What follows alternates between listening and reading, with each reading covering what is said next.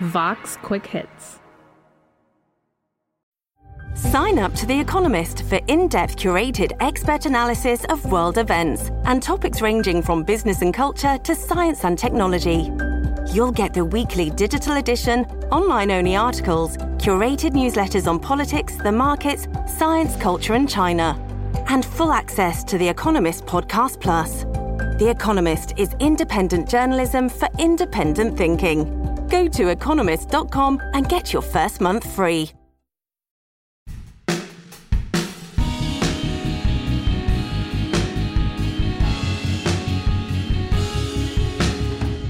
This is Worldly. I'm Zack Beauchamp here with Jen Williams and Alex Ward. We are talking about the Biden administration's foreign policy and, and the world that they're inheriting from the Trump administration. And it's really, really interesting set of challenges and points of departure and similarities that we're expecting from the Biden team.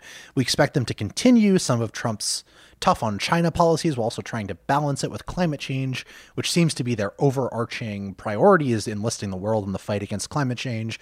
We see uh, them getting closer to allies in Western Europe who have been alienated under the Trump administration, and partly by rejoining a lot of multilateral organizations, while also distancing themselves from traditional American allies in the Middle East, like Israel and Saudi Arabia.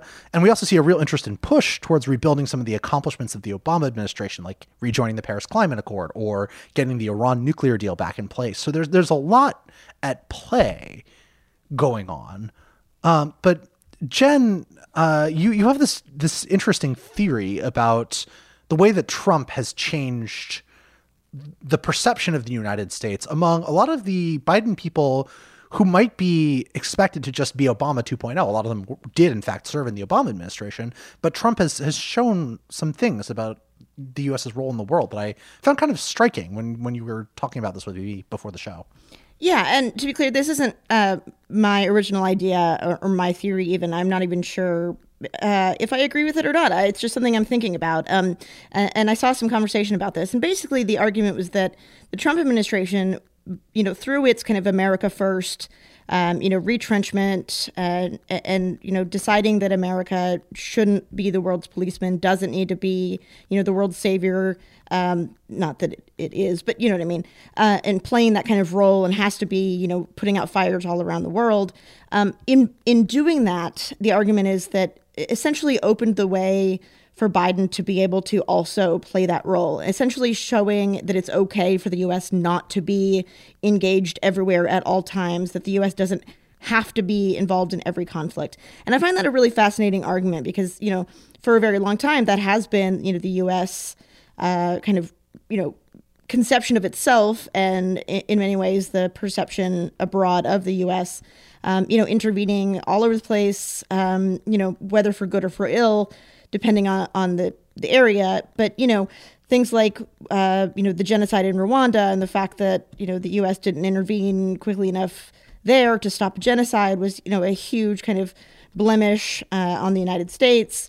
Um, and various other conflicts, the fact that the U.S. did get involved in the Balkans, things like that. So I'm just kind of interested to see what you guys think about that theory.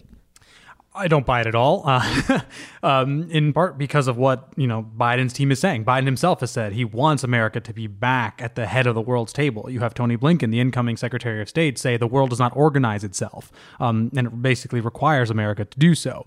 I think what there what might be true from that is Trump uh, made it okay to not you know send America's military everywhere and and to not solve everything you know with with, with force, but uh, what Biden's team is clearly trying to do, uh, make a break from Trump on, is America needs to be everywhere, at least diplomatically and economically. It needs to be uh, a leader in multilateral organizations. It needs to be chief among nations um, in the organization of world politics. Uh, so that idea hasn't gone away. In fact, for me, Biden is trying to prove that America is still the power of yesteryear. It is still the post World War II country that it was, that despite the world changing, America really hasn't. It is still fundamentally the same nation. Um, Trump argued the opposite. He argued the times were different and America was different. And so we needed to change with the times.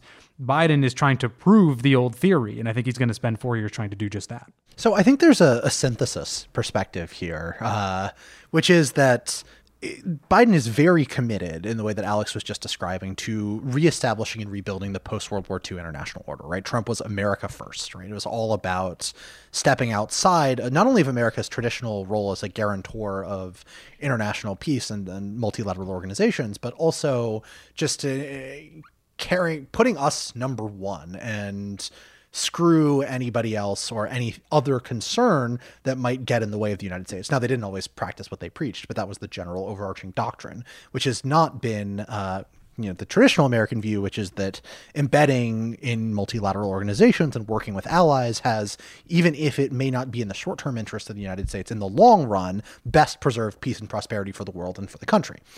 Uh, I also, though, think that the Biden people have gotten uh, a sense of disinterest in the kind of aggressive interventionism that the U.S. embodied, uh, certainly before the Obama administration, arguably even during it, uh, with the Libya intervention. Um, the the sort of military adventurism that characterized a lot of the post Cold War U.S. foreign policy.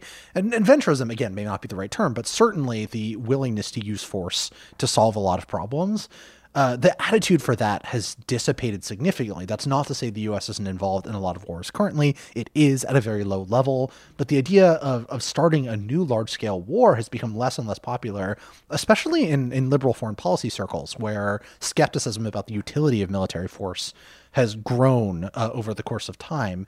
And it's not exactly a product of what the Trump administration has done, um, probably more reaction to the Iraq War than anything else. But Trump certainly has helped cemented the perspective that uh, there's little appetite, kind of across the partisan spectrum, for a more militarily aggressive United States. Um, I'll disagree with that briefly. Even though Biden, I, I, I, agree with the, the general thrust of, of not a big war. The people that you have in the Biden team or are going to have in the Biden team still believe in military interventionism. You have Avril Haines, the director of national intelligence, who was, you know, an architect of the drone wars and has yet to fully say that torture was wrong, although she says it's illegal. Um, you have Tony Blinken, the incoming Secretary of State, who uh, was pro Libya intervention, is pro Syria intervention, um, and you know could conceivably do that uh, or advocate those policies or similar policies in the future. And you have Samantha Power, who's going to come in as the USAID uh, chief uh, who will actually be in cabinet meetings and who has been a proponent of um, the responsibility to protect doctrine, basically that the U.S. and other nations should uh, intervene in cases of, of um, you know, for humanitarian intervention. So. Biden is not necessarily a, the biggest fan of those things, but if you have people around the table who advocate those kinds of um, policies, you may still see a bit of uh, Amer- American adventurism um, militarily down the line.